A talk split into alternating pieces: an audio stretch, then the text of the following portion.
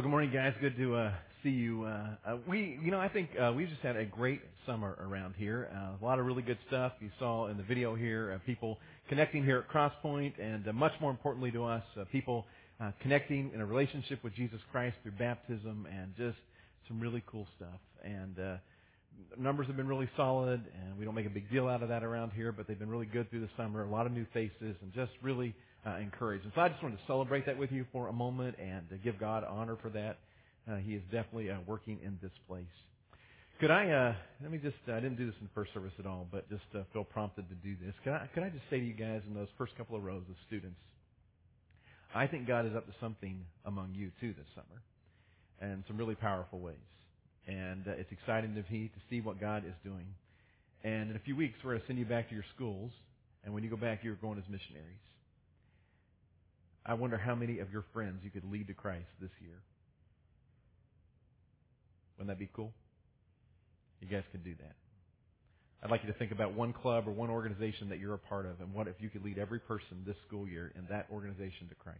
You could do that. And we would celebrate that with you. And I want to challenge you to be those kind of missionaries because I think God is up to some cool stuff among you and in your hearts. And, uh,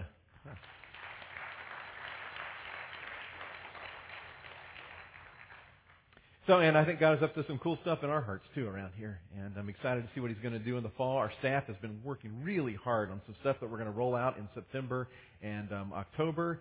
And we're just really jazzed about it. And I encourage you to be part of that. Go home, kind of mark your calendars. Uh, I know my son's going to tell me later, Dad, why in the world you say you're jazzed about that? Nobody says that anymore.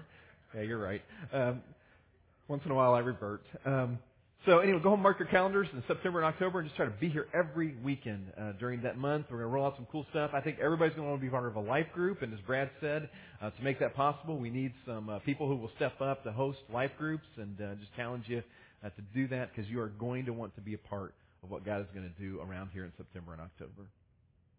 We're going to wrap up our uh, epic series today with the story of Daniel.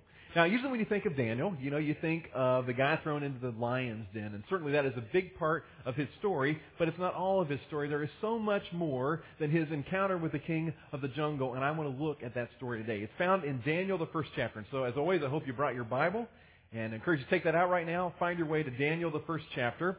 Now, I'll be honest, it's a tough book to find. It's towards the back part of the Old Testament, and if you don't know where it is, probably the easiest thing to tell you to do today is simply go to the table of contents, find the page number, and turn there. And that's an okay thing to do, okay?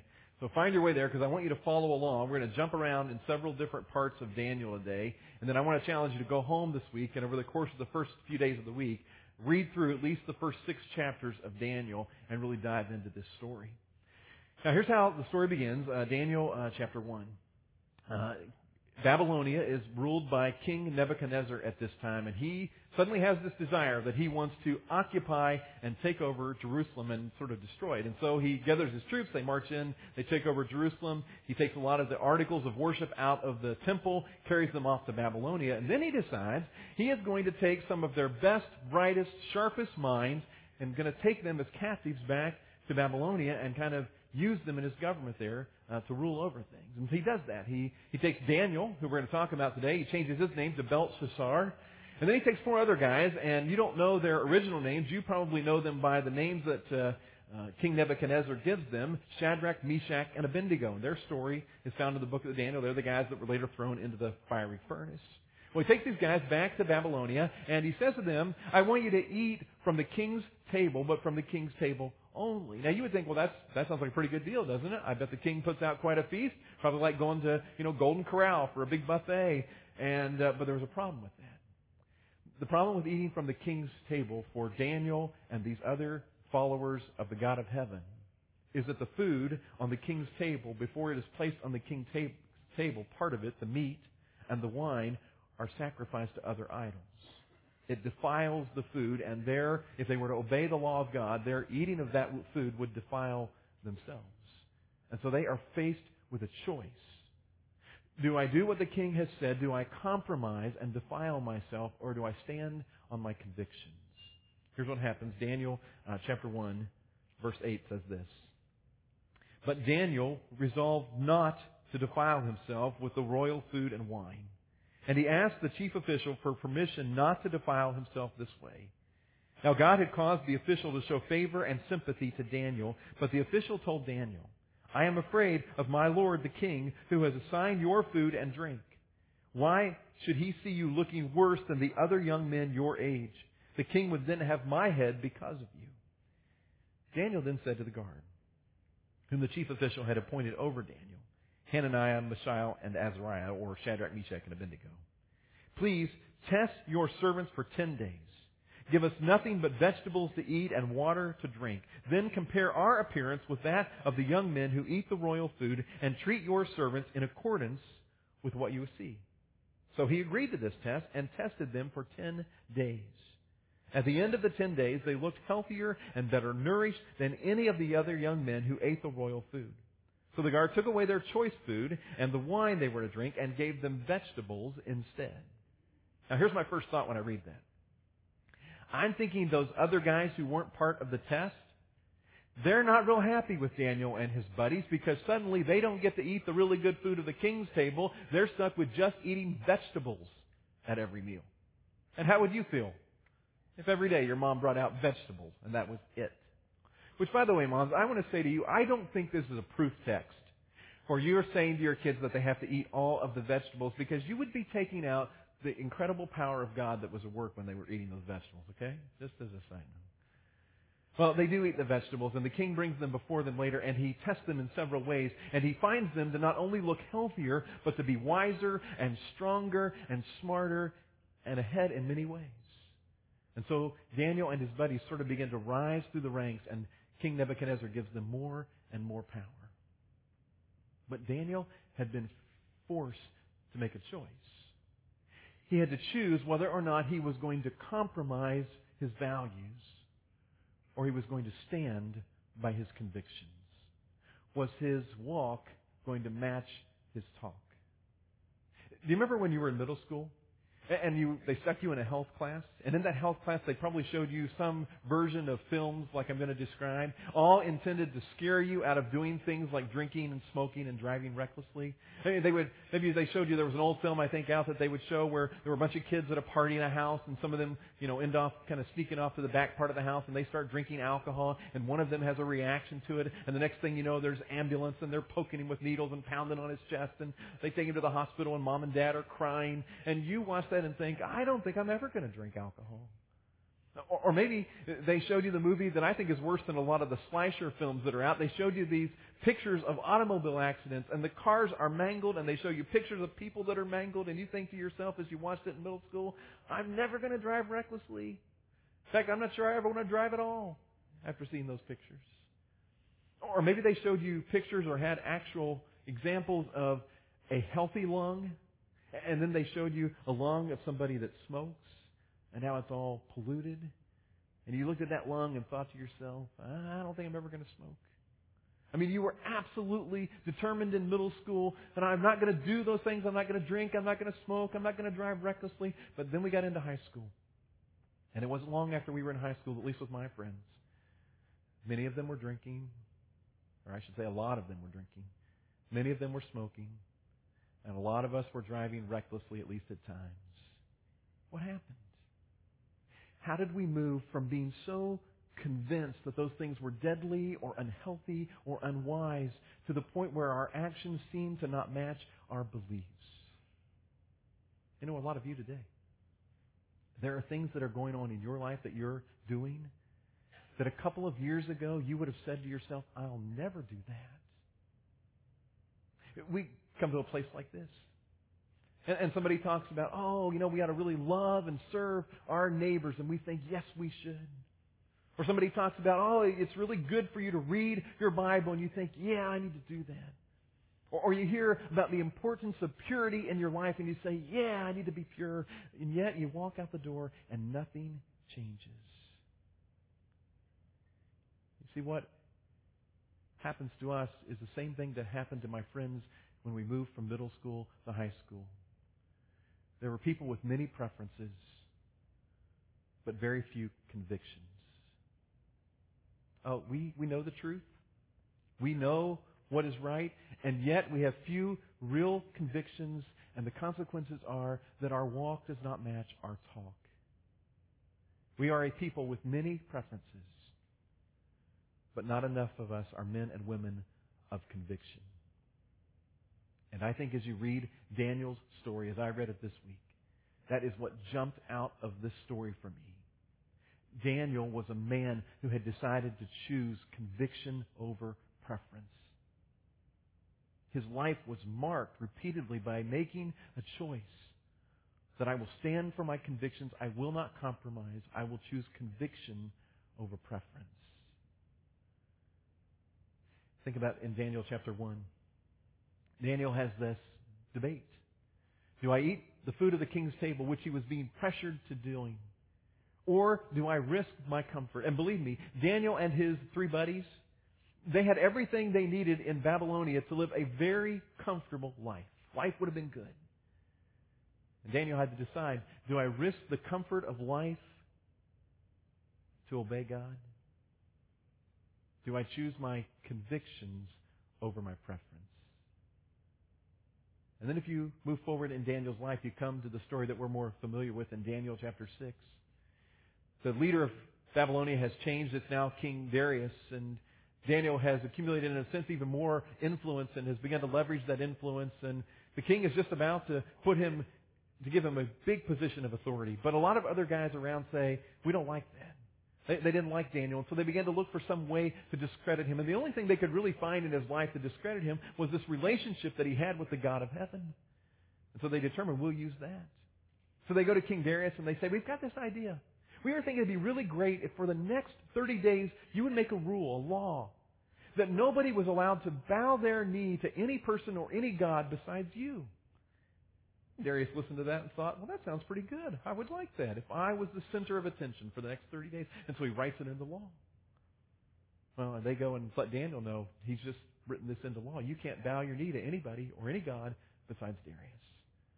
And Daniel is faced with a decision between his convictions and his preference. And Daniel determines every day to do what is right, and he continues with windows open in his residence to bow his knee before God and to pray to God three times a day. Well, his enemies see what he is up to, and they run and tell the king, hey, Daniel's bowing his knee to someone else. And King Darius, and remember, they say, you wrote it into law. It means you can't change it. And so against his will, in a sense, King Darius has Daniel thrown into the lion's den. And he can't sleep all night, worried about what's going to happen to Daniel. The next day he goes out early to see what's happened, and he discovers that Daniel is still alive. And he has Daniel pulled out of the den, and his other guys would come up with this scheme thrown in, and they are killed by the lion. Daniel has to make a choice. He has to choose between his convictions and his preference. He has to choose whether or not he will compromise what's important to him. So for a few minutes today, I would like to allow Daniel's story, I hope, to inspire us in our lives to choose conviction over preference. Here's some lessons that I see in this story. First, conviction is risky. I mean, let's just be upfront about the thing that is probably most obvious in this story. For Daniel and his buddies, it was risky. As I said earlier, they had to risk the comfortable lifestyle that they had in Babylonia in chapter 1. And in Daniel chapter 6, Daniel has to actually risk his life by choosing his conviction over his preference. And let's just be honest. When it comes to choosing conviction over preference in our lives, it will be risky too. It will be. We will risk things when we choose conviction over preference. I know about a, a, guy that was on the uh, football team here at Mariner that had a conviction in his life that he wouldn't uh, drink alcohol. And so many Friday nights after games, every Friday night probably to begin with, all his, a lot of his buddies on the team would say, hey, let's go out. And he knew what they meant. They were going out to party and drink. And he had to choose. Do I compromise my conviction and go have fun with these guys, or do I stand by my conviction? And every week he chose to stand by his conviction and oftentimes would just drive home to be with his family. And you know what? When he did that, every time he was forced to make that decision, it was risky because he was risking what other people were going to say about him, how he was going to be treated by the rest of the team, what was going to happen relationally. But he chose to stand by his convictions over his preference. And you know what? It will cost us some things. It, it may cost us relational things eh, with people we work with. It may cost our job at times. If we really say we are going to choose in our lives to obey God and to choose conviction over preference. Here's a second truth about this thing. Conviction requires determination. Daniel was determined. In fact, remember what it said in verse 8 about Daniel as we began the story? But Daniel resolved not to defile himself with the royal food and wine. He resolved. The word resolve is the idea of unwavering adherence. I think it's about focus. Daniel was focused on doing what God said. I'll have to admit to you today, I, I'm embarrassed to admit to you, because some of you will really be bothered that I admit this, but there have been a time or two, I'm sure just once or twice, that I have been guilty of texting while driving. I know. Gosh, you guys really reacted. Just go ahead, crucify me right now. I have. I repent. I shouldn't do it. You should never do it. Especially if you're related to me and you're younger than I am. You should never do that while you drive, okay? The other day, I don't think I've ever been really dangerous, okay? I shouldn't do it and it's very distracting when I've done it. The other day though, I was, uh, I tell you all that because I'm going to make fun of somebody else that was doing it. So I needed to be honest about me first. So I was driving the other day, uh, taking the back way that I go from our office back to our house, and uh, going around the corner, ready to make a left-hand turn. And there is this lady coming down this side street, and I am convinced she was texting, and she is weaving all over the place. Doesn't see me at all. I think she is coming right for me. Fortunately, she sees me. I think at the very last moment, and kind of gets out of the way. And I think then she goes right back to, to texting whatever she was doing. You know what? When you get behind the wheel of the car, we all know, right? You're supposed to focus on what's important, and what's important is driving the car. But when you start texting, it's distracting, isn't it? A lot of us are distracted by life. You see, the most important thing for us is to follow God, is to keep our eyes on Him and what He's calling us to do. But we get distracted by the stuff of life. Daniel was focused on following God. He wasn't distracted by a desire for people to notice him or to get recognition or to be successful or to acquire possessions. Daniel was focused on following God. He had an unwavering adherence to following God in his life. Another thing about this unwavering adherence is that I think Daniel had made up his mind before he ever got to the moment where he had to make a decision. You know, what we tell our kids all the time, don't we? If you wait till the heat of the moment, it's too late. You've got to decide ahead of time what your decision is. And you know what is true for us too? When it comes to us deciding whether we are going to choose conviction over preference, you can't wait until the heat of the moment when the decision has to be made. You have to make up your mind in advance. And I think Daniel had made up his mind far in advance that I will always choose conviction over preference. I will not compromise. Have you made up your mind about anything? I mean, when it comes to making ethical and moral decisions, have you made up your mind? Have you made up your mind that you will not compromise no matter what it might cost you? If you look over in chapter 6, verse 16, we see another thing about Daniel that I think speaks to this unwavering adherence. It says, So the king gave the order, and they brought Daniel and threw him into the lion's den. The king said to Daniel, May your God, whom you serve continually, rescue you. Did you catch that? The king had noticed that Daniel's served God continually. It wasn't just one part of his life. That's what his life was all about. You know what? Truthfully for us, we have this ability to compartmentalize our lives, don't we? And God is just one add-on among a whole bunch of other things in our lives. And if we're honest, Monday through Friday is often just really kind of about serving us.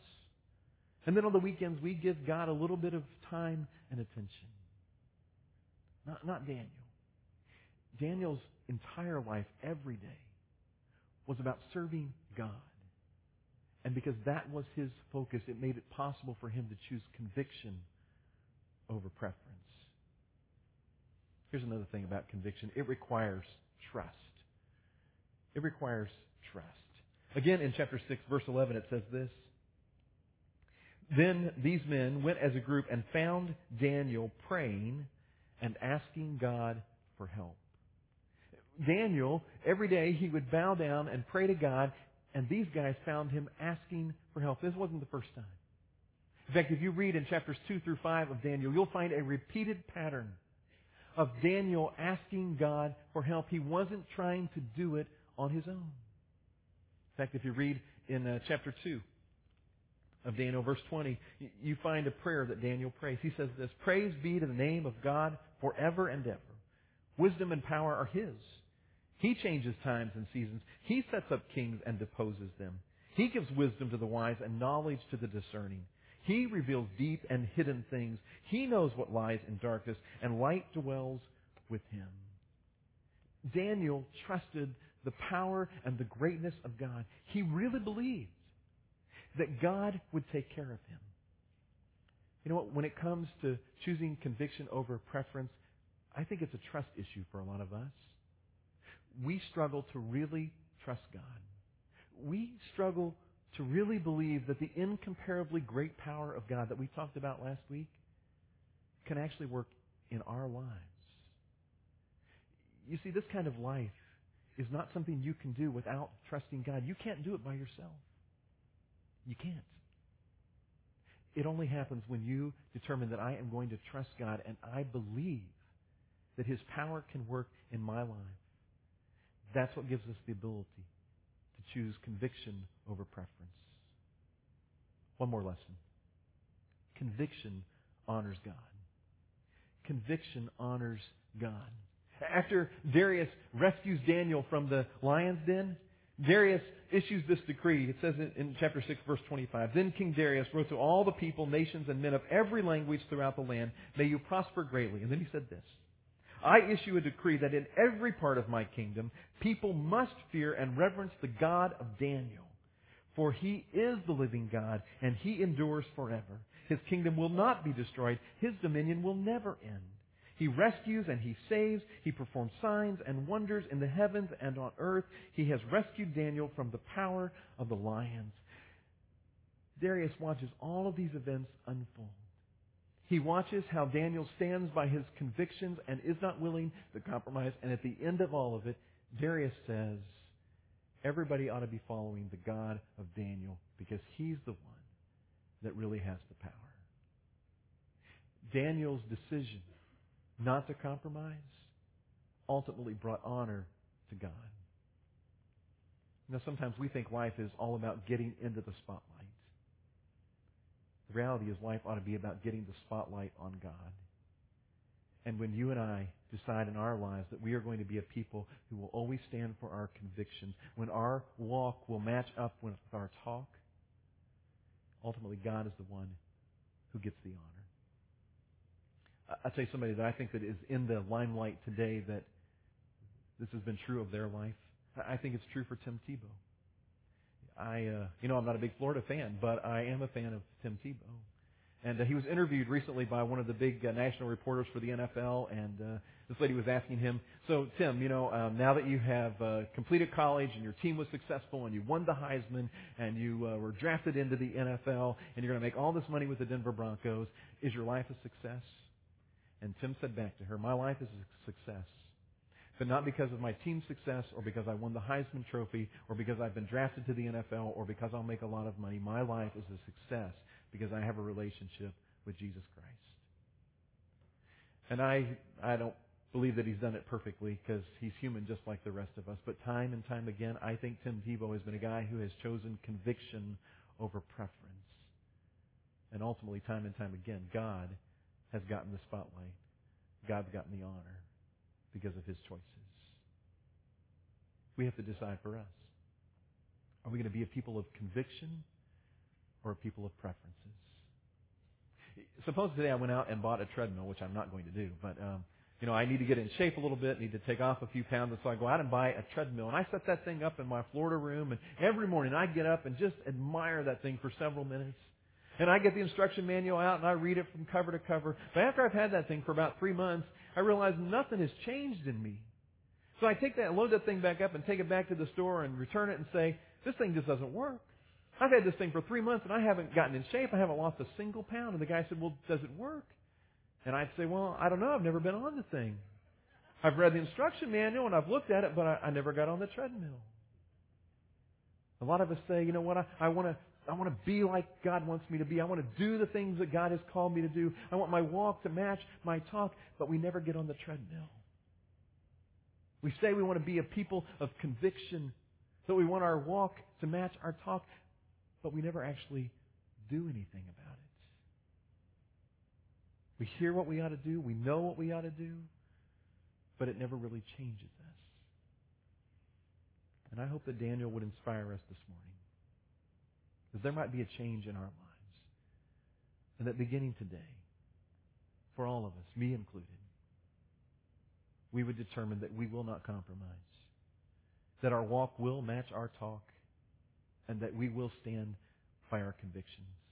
That we will live a life that is focused on being the kind of people that God calls us to be. That we'll talk like Christ followers are supposed to talk. We'll live like Christ followers are supposed to live. We'll do what Christ followers are supposed to do.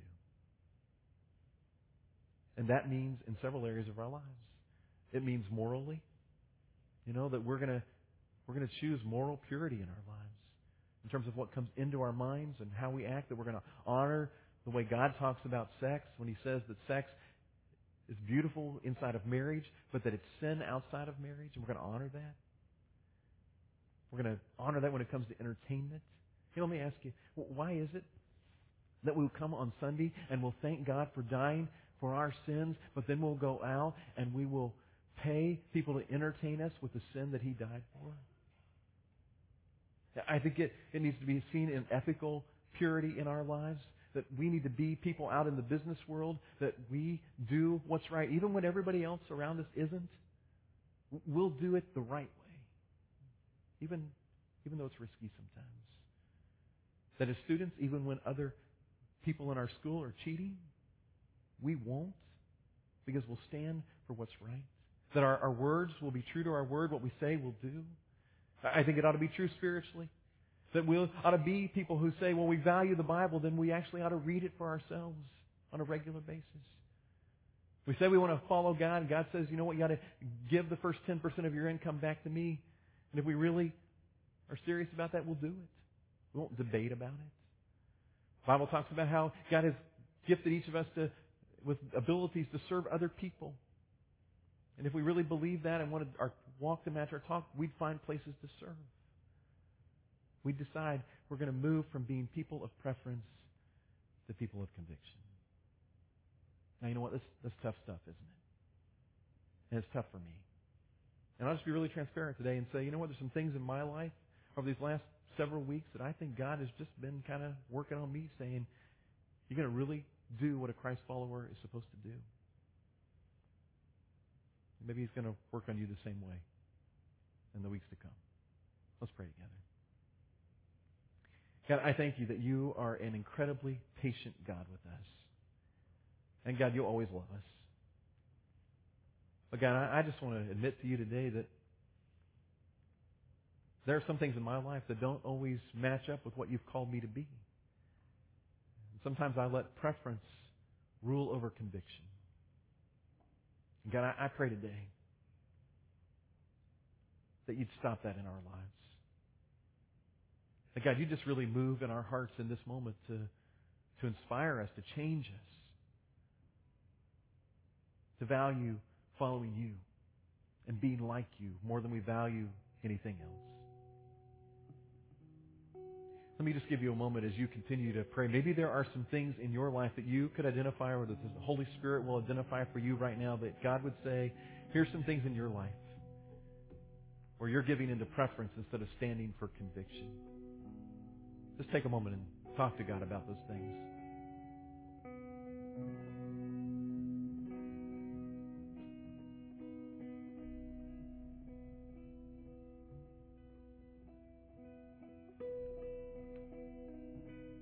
God, change us.